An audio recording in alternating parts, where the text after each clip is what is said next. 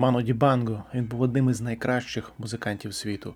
24 березня камерунський маестро пішов з життя, став однією із жертв коронавірусу. Тож на початку цього епізоду хотілося і згадати про його творчість і таким чином перекинути місточок до першої сьогоднішньої теми. Йтиметься про гравців, які привернули увагу своєю футбольною творчістю у матчах Африканської ліги чемпіонів. Одразу хочеться зазначити, що це тільки враження від чиєїсь гри, а не список тих, хто незабаром має опинитися у Європі. Як складеться кар'єра кожного з них, побачимо. До того ж, ми також згадаємо футболіста, що свого часу подавав надії, і дізнаємося, що саме йому завадило розкритися повністю. Почнемо з 22-річного форварда Джексона Мулекі. Він грає за клуб Мазембе з Демократичної Республіки Конго. Із сімома забитими м'ячами він є найкращим бомбардиром поточного розіграшу Ліги Чемпіонів. Нагадаю, що через епідемію досі не відбулися півфінали, у яких має зустрітися єгипетський Аль-Ахлі із марокканським відадом з Касабланки, а інший клуб цього марокканського міста Раджа зіграє зі ще одним каїрським грандом Замаликом. Команда Молеки саме Раджі поступилася у чверть фіналі. Джексон усі свої сім м'ячів забив у груповому турнірі. І перше, що можна відзначити, наскільки вправно він працює обома ногами. Забиває правою чи лівою, виходить однаково ефектно. Тож у цьому полягає одна з найбільших проблем для захисника, що протистоїть молеці. Хоч формально він правша, немає сенсу змушувати його перекласти м'яч на нібито слабшу ліву ногу. Також впадає в око швидкість, з якою Молека приймає та втілює рішення або поруч зі штрафним майданчиком, або безпосередньо у ньому. Яскравим прикладом є два м'ячі, які він забив на виїзді замбійській команді Зеско Юнайтед. У першому випадку йому дали нахід на правому фланзі. До м'яча він наблизився на лінії штрафного і з правої блисковично пробив під перекладину вратар, не встиг зреагувати. Другий м'яч Мулека забив підкрученим ударом з лівої після того, як прийняв неподалік від штрафного ближче до правого флангу. Цю саме здатність розраховувати і потім виконати відзначаєш і коли Молека асистує партнерам. Тобто йдеться про центрфорварда, котрий добре помічає, що діється навколо, і здатен віддати результативну передачу, якщо опиниться на фланзі. Коли ж команда атакує позиційно, Молека опускається чітко по центру. Якщо приймає м'яч спиною до чужих воріт, то переважно обмежується коротким пасом для збереження контролю і продовження атаки. Якщо він вже розташувався у півоберта, то прагне розвинути атаку пасом вперед. Ще одна опція швидко розвернутися, зберегти м'яч та перевести його ближче до штрафного, іноді зі зміною напрямку атаки. Але далеко від е, штрафного майданчика можна помітити, що видатним дриблером молеку ще не назвеш, особливо якщо проти нього діють максимально щільно. У таких випадках йому потрібно розірвати цю дистанцію, отримати трохи простору, аби прискоритися повз опікуна. Ближче до воріт перед ударом він вміє прибрати захисника фінтом, однак е, цього може не вистачати на більшій відстані. Мулека вже виступає за першу збірну, е, сім матчів, три забитих м'ячі. Тож серед молодих африканських форвардів він є одним із найцікавіших. Також хотілося згадати 21-річного центрального захисника марокканця Ашрафа Дарі. Хоча у цьому випадку йтиметься більше про Лігу чемпіонів 18-19, у якій Відад дійшов до фіналу, оскільки у цьому розіграші турніру він зіграв лише один матч 7 грудня проти Мамелоді Сандаунс. А 22 грудня у чемпіонаті у Дербі захисник Відада травмував коліно, і лише зараз він потроху відновлюється. Сезон 18-19 взагалі став важливим у кар'єрі Ашрафа. Він закріпився у першій команді і демонстрував дуже непоганий рівень гри. Для того щоб е, почати розмову про ігрові характеристики Ашрафа Дарі, е, звернемося до спілкування іспанського журналіста Мігеля Кінтани із екс-футболістом Карлосом Куейером. Вони обговорювали Вірджила Ван Дейка.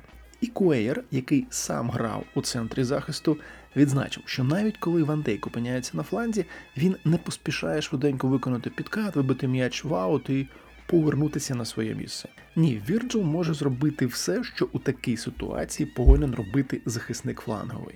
У Ашрафа Дарі теж помітна ця витримка. Він не кидається на суперника стрімголов. Це, звісно, не означає, що маємо справу з новим вандейком. Йдеться лише про те, що у такому віці Дарі вміє грати розважливо. Зрештою, у 56 матчах за першу команду Відада він поки що отримав тільки 4 жовтих картки. Статистика хороша, але чи не може бути, що ця розважливість обертається на вайлуватість? Ні, коли треба прискоритися, витримати змагання у швидкості, а шраф суперника не відпускає. Він взагалі добре читає епізоди, і це допомагає передбачити дії опонента і зіграти на випередження. Основна його позиція правий центральний захисник, але може зіграти ліворуч у центрі захисту. Так само спокійно, як і у боротьбі, Дарі діє, коли контролює м'яч. Якщо ситуація дозволяє, може навіть піти на дриблінг, коли виходить із захисту, але зрозуміло, що намагається цим не зловживати. Також він може віддати непоганий довгий пас, чи то на центр форварда, або ж на фланг. Якщо говорити про неточності, помилки у грі Ашрафа, то перш за все слід згадувати ті епізоди, коли він намагається зустріти вище своєї зони десь у центрі поля. У таких випадках розрахунок взагалі має бути ледь не ідеальним, бо якщо ти суперника пропускаєш, ризикуєш залишити йому забагато простору. Цікаво, що Дарі е, поки що не дебютував у першій збірні, але це вочевидь питання часу, бо за національні команди різних вікових категорій він зіграв 17 матчів.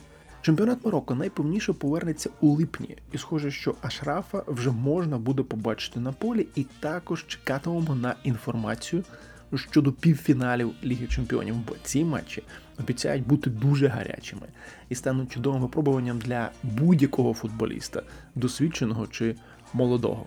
А зараз кілька слів про гравця, що коли був молодим, обіцяв вирости у хорошого майстра. Однак тепер може поділитися хіба що гірким досвідом, або ж, скажімо так, досвідом із перегаром. 2007 рік збірна Замбії Ю-20 фінішувала четвертою на Кубку Африки і потрапила на чемпіонат світу. Одним із найкращих бомбардирів тієї континентальної першості був Кліфорд Муленга. Потім він забив і на чемпіонаті світу у матчі третього туру проти уругвайців, від результату якого залежало, чи вийде Замбія з групи. За підсумками того року КАФ відзначили його нагородою Most Promising Talent of the Year. Минуло 13 років, і Моленга підбиває підсумки коротким та сумним, якби ж я менше пив. Цікаво, що змінюється покоління. Кожне ніби має досвід попередніх, чує усі ці історії про загублені таланти, і тим не менш усе повторюється. Моленга каже, що настільки був впевнений у собі, настільки вірив, що може робити, що хоче, що брав пиво навіть тоді, коли в цьому не було ніякої потреби. Якби я пив менше і працював більше, то міг би поїхати до Європи. У Європі Моленга був, але тільки на початку кар'єри. І на Кан Ю-20 2007-го, і на чемпіонат світу він проїздив зі шведського Ергрюте, а потім виступав у різних клубах Південної Африки. 28 матчів провів за збірну. Під час історичного для Замбії Кубка Африки 2012 РВРНР вигнав його з команди за порушення режиму. Власне, гульнули тоді четверо футболістів, але тільки один з них не захотів вибачатися перед тренером. Моленга. Зараз він, звісно, каже, що того дня мав би залишитися в готелі. Якби я міг щось змінити у своїй кар'єрі, то я б стільки не пив, бідкається Кліфорд Моленга. Хуан Малільо став помічником Пепа Гвардіоли у Ман Сіті. Одне з тих призначень, що здаються напрочуд логічними, навіть виникає запитання, чому цього не сталося раніше. Справа в тому, що Лільо є одним із головних ідеологів так званої Хуего де Посісіон позиційної гри, яку сповідує і Гвардіола. Саме до Лільо, який тоді тренував мексиканський клуб Доратос де Сіналоа, Пеп поїхав вже на скінчу своєї кар'єри гравця. Локо Абрео, котрий тоді теж виступав за Доратос, згадував, що після кожного тренування Пеп розпитував Лілья навіщо потрібна та чи інша вправа, яка користь буде від неї конкретно гравцеві та команді взагалі. Щоправда, у елітному дивізіоні його звільнили після 28-го туру. Саламанка, хоч і була на передостанньому місці, відставала від конкурентів всього на 4 очки, тож навряд чи були підстави так панікувати. Але керівництво вирішило, що хтось інший, а не Лільо, який підняв команду так високо, зможе врятувати від виліту. Після Лільо до кінця сезону змінилося три тренери, і Саламанка, звісно, опинилася у секунді. Стверджую, до речі, що саме Лільо є винахідником схеми 4-2-3-1. Ну, це дискусія, в яку не варто втручатися, хоч би тому, що в Уругваї вам одразу нагадають про Хосе Рікардо де Леона, у якого запевняють уругвайці, якраз за цією схемою грав у 70-х дефенсор. І також не забуваємо про дослідження французької екіп яка кілька років тому аналізувала велику збірну Бразилії 70-го і дійшла висновку, що та команда грала 4-2-3-1. Так що питання, хто що зробив першим, зараз нас цікавитиме найменше. А от що справді не заперечити, то це вплив Лільо на багатьох тренерів. Якщо подивитися теоретичні праці людей з оточення Гвардіоли або ж роботи Марті Парарнау, котрий багато пише про Пепа, у кожній з них обов'язково будуть цитати Хуанми Лільо. І не даремно, бо Лільо володіє словом як Месі м'ячем. Незабутнім є його пояснення, як відрізнити ймовірне від можливого. Ймовірно, що Віслюк літатиме але неможливо. Ще можна згадати трансляцію фіналу Ліги Чемпіонів 2011. У першому таймі Хуанма сказав, що Педро є найкращим гравцем у складі Барси. Карлос Мартінес, який працював разом із Ліллю, зреагував: так, він багато рухається. На що Ліллю спокійно зазначив, він взагалі не рухається. І далі пояснив, що згідно з канонами Хуего де Посісьйон, робить Педро, аби допомогти команді створювати моменти біля воріт Манчестер Юнайтед. Ми зараз не будемо згадувати кожен клуб, в якому працював Лільо. В цьому немає потреби. Зупинитися хотілося б на його відносно нещодавному. Е, досвіді у Колумбії на початку 2014-го Лільо очолив мільйонарів у регулярному чемпіонаті. Команда фінішувала другою у чвертьфіналі обіграла Лайкідат, але у півфіналі після двох нульових нічиїх поступилися у серії пенальті жуніору з Баранкії. Але клаусура того ж року була значно гіршою. Мільйонаріус посів 15 місце і зрозуміло, що Лільо звільнили. Однак, е, що хотілося б відзначити, окрім суто спортивних результатів, у мільйонарісі тоді грав Майер Кандело, один з найкращих плеймейкерів колумбійського чемпіонату. Йому було 37, коли Ліліо очолив команду. І нещодавно Майер зізнався, що йому шкода, що він працював із Ліліо саме в такому віці, а не років у 20. Бо, мовляв, жоден інший тренер не навчив його стількому, як Лільо. У червні 17-го Лільо запросили тренувати Атлетико Національ. Він пропрацював тільки один турнір клаусуру в якій команда вилетіла у чвертьфіналі у серії пенальті. Запам'яталася прес-конференція після тієї поразки від Толіми. Прийшли всі футболісти. Прийшов Рене Гіта. Саме він взяв мікрофон і сказав: Ми тут за власним бажанням, а не тому, що Лілію потребує охоронців. Справа в тому, що Атлетико Національ є одним із найбільших клубів країни. Зрозуміло, що будь-який тренер у цій команді відчуває серйозний тиск особливо після таких поразок, які журналісти, звісно ж, кваліфікують як невдачу. У цій історії показово те, що футболісти розуміли, що тренера критикуватимуть, і вирішили піти разом із ним на прес-конференцію. А таке у Колумбії точно не трапляється кожного сезону. Тобто бачимо, що Лільо вміє позитивно впливати на гравців, хоча є й приклади, коли після очевидного покращення результатів виникали певні труднощі, як це було зокрема у Альмерії. Але до Ман-Сіті Лільо йде помічником, йде до однодумця, йде з репутацією одного з найкращих теоретиків футболу. А усі практичні питання, усі втілення будь-яких ідей безпосередньо у матчах будуть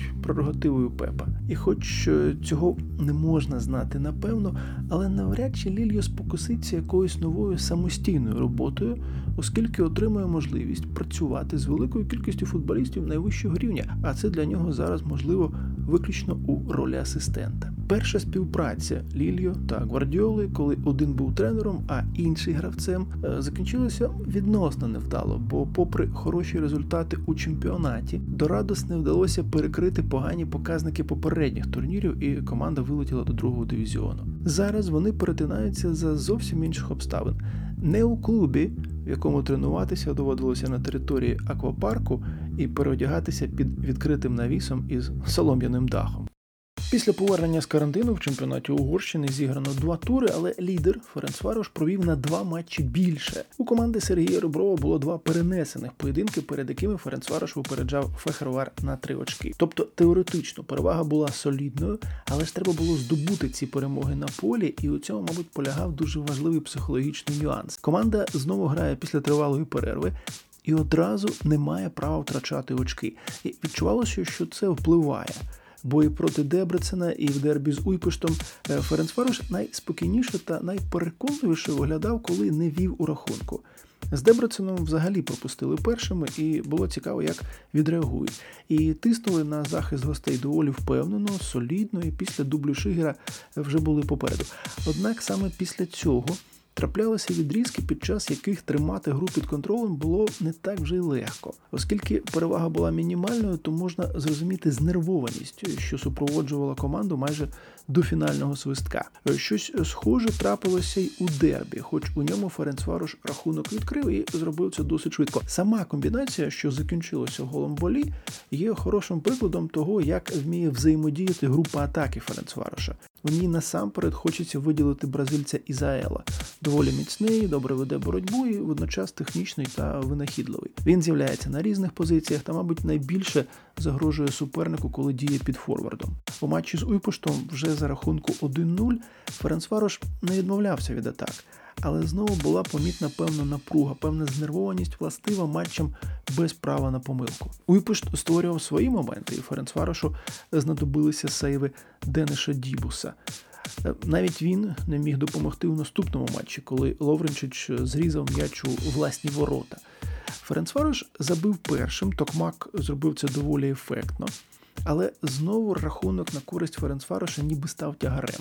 Гості не встигали згрупуватися, коли академія Пушкаша атакувала флангами. Якраз після флангової передачі капітан Ференцвароша спрямував м'яч у свої ворота. Далі, ніби можна було знову за аналогією з попередніми поєдинками діяти розкутіше. Однак, особливо у другому таймі, атаки Ференцварошу були досить одноманітними і рясніли помилками у простих ситуаціях. Ізаел грав на правому фланзі, у центрі вийшов Сомалія, але не зіграв так само гостро та продуктивно, як його співвітчизник. Підсумок 1-1, очки втратили, але у цьому турі в нічию зіграв і Фехервар. Далі був домашній поєдинок з Діождьором. Е, з цього туру на трибунах стадіону Ференцварошу знову були глядачі, хоч і обмежена кількість. Може, через це не прибрали уболівальників картонних, і вийшло так, що вони сиділи в переміж зі справжніми. Цього разу Ференцварош мав би ще у першому таймі забити бодай двічі. Атакували дуже наполегливо. Самі ледь не пропустили на третій хвилині, та це не мало значення, бо йшли вперед постійно. Ловренчич добре підключався на правому фланзі, було багато передач до штрафного та ударів по воротах. Пробили голкіпера гостей лише у другому таймі. Е, в дечому тоді пощастило, болі навіть стинув плечима, коли м'яч опинився у сітці, але це була іронічна реакція на те, що відзначилося саме так після стількох кращих, але не результативних атак. І дуже важливо було, що Зубков швидко забив гол красень. У нього, до речі, вже 9 точних ударів у цьому чемпіонаті. Перевага у два м'ячі не дала Ференцварошу нервувати. Продовжували грати впевнено, і Ботко забив ще один м'яч. За 6 турів до фінішу відрив від Фехервара 9 очок. У чемпіонаті Угорщини за однакової кількості очок вище стає команда, в якої більше перемог. А це означає, що підопічним Сергія Реброва потрібно виграти три матчі з шести. Щоб забезпечити собі другий поспіль титул. Ну, наскільки вагомим буде це досягнення? Френц Фарош не вигравав два чемпіонати поспіль з 1996 року.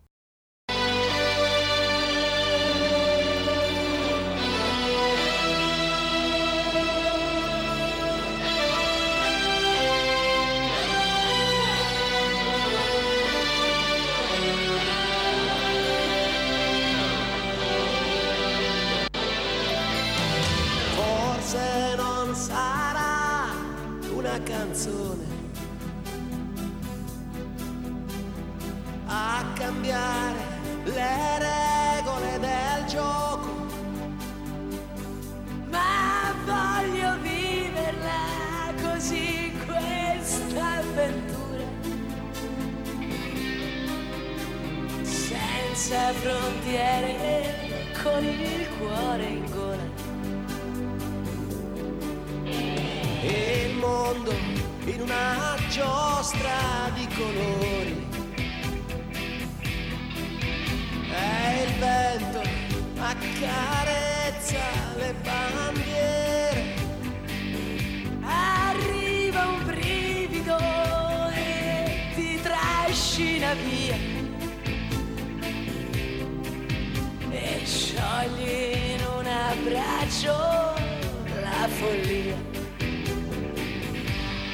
Notti magiche,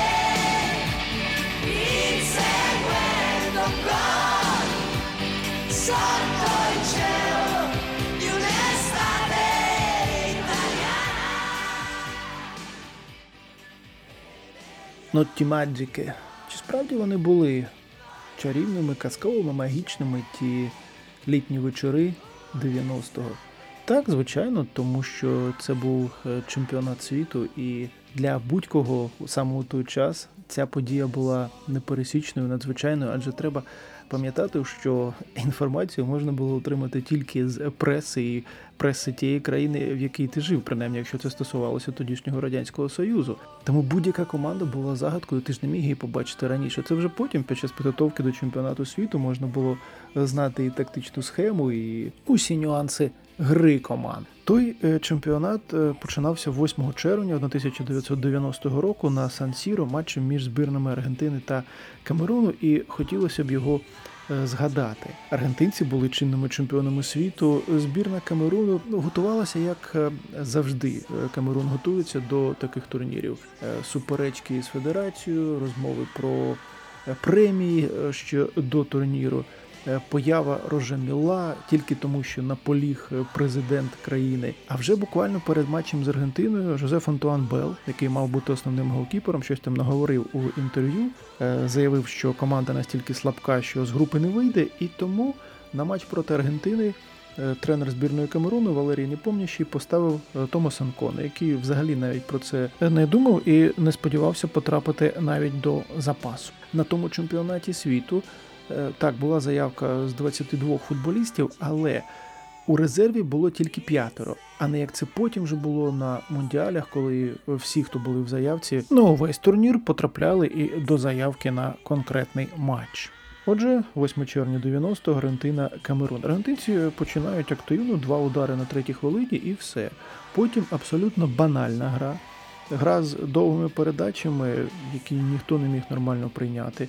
На полі був Марадона, так, але е, впливу Дієго особливо не відчувалося. А хто ж тоді вражав на полі стадіону Сан-Сіро? Збірна Камеруну, її гра, техніка цієї команди. Ну, здавалося б, а що ж тут такого дивного? Але достатньо порівняти, наприклад, з Камеруном 2008 року, який грав на Кубку Африки. Про той турнір доводилося у блозі багато писати. Різниця феноменальна, тому що потім акцент був на м'язи, потім акцент був на те, що сподобається селекціонерам е, з Європи, був вже певний стандарт. Який футболіст має приїхати з Африки до європейського клубу? А у 90-му 11 з 22 учасників чемпіонату світу досі виступали у національному чемпіонаті. Хтось, звісно, грав і у Європі. Не у найкращих командах, зрозуміло, хтось навіть там у другому французькому дивізіоні, але вони. Працювали з м'ячем настільки вишукано, настільки легко, настільки природньо, коли ти знову це занурюєшся, не можна не відзначити, як саме рухалася збірна Камеруну, як лагідно вони торкалися м'яча. Інший аспект у боротьбі, у підкатах. Вони грали достатньо жорстко. Марадона це відчув на собі, там вже десь хвилині на 57 тільки проти нього порушили правила 11 разів. Але також важливо те, що збірна Камеруну зберігала організацію гри. І у першому таймі найкращий момент, мабуть, був саме у них, коли Оман Біїк небезпечно пробив і Нері Помпідо на удар зреагував. Він не зумів зреагувати на удар Омама Біїка на 67-й хвилині. На той момент Камерун вже був у меншості. І це рішення Мішеля Вотро вилучити Андре Канабійка було насправді дещо суперечливим. Якщо подивитися кілька повторів, можна е, спробувати зрозуміти логіку французького судді, але навряд чи це порушення правил тягнуло на пряму червону картку. І, до речі, Канабійк е, дуже сильно грав у тому матчі. Він діяв у е, середній лінії разом із. Емілем Мду та Віктором Андіпом підключався постійно до атак. Щоправда, у першому таймі камерунці все ж діяли досить стримано. От попри цю здатність контролювати м'яч, добре відкриватися і знаходити вільні зони. Вони все ж до воріт доходили не так часто. У другому таймі намагалися це змінити. У Аргентини, в свою чергу, у другому таймі з'явився Клаудіо Каніхя. Він поміняв Руджері, одного з трьох центральних захисників. І завдяки швидкості Каніхі, принаймні. Було кому приймати м'ячі після цих довгих передач. Він рухався дуже багато, рухався по всій ширині поля. Проблема полягала у чому? Іншого Аргентина не пропонувала. Гра була такою саме банальною, гра була такою саме сірою. Знову Марадона нічого особливо не міг зробити. Суперник захищається злагоджено, суперник не залишає багато простору. Каніхе на правому фланзі, на лівому фланзі, у центрі Абель Бальбо чекає на передачі. Передач немає. По суті, у другому таймі Аргентина жодного удару не виконала по воротах Тома Нконо. А ось коли Оман Біїк рахунок відкрив, камерунці продовжували шукати можливості для контратак. Сіріль Маканакі дуже сильно зіграв у цьому матчі. Ну, вже потім з'явився Роже Міла, але на цьому чемпіонаті його час настане трохи пізніше. Ось цього матчу всі, мабуть, запам'ятали епізод у другому таймі, коли по черзі намагалися збити Клаудіо Каніхю. Зрештою, Масінг це зробив і отримав. Другу жовту, відповідно, червону картку. Але що треба сказати, це була 89-та хвилина. Камерун перед цим якраз атакував, втратили м'яч біля чужого штрафного майданчика, і це була одна з небагатьох можливостей для Ель Пахаро прискоритися на чужій половині. Камерунці відреагували більш аніж жорстко. Але водночас залишалося не так багато часу до фінального свистка, бо Мішель Вотро дав зіграти одну хвилину 20 секунд, того що зараз ми б назвали компенсованим часом. Проти десятьох Аргентина не запропонувала нічого особливого, нічого цікавого, що змусило б нервувати збірну Камеруну. Камерунці у меншості діяли дуже впевнено, і тому полювання на каніхію у другому таймі було радше винятком, а не правилом. І камерунці абсолютно закономірно здобули перемогу у першому матчі того чемпіонату. Ще одна причина, з якої сьогодні ми починали з Ману Дібанго. Один з найкращих його творів називається Макоса. Саме Макосу танцював Рожеміла, коли забивав на італійському чемпіонаті світу. Але про це сподіваюся, що буде нагода поговорити.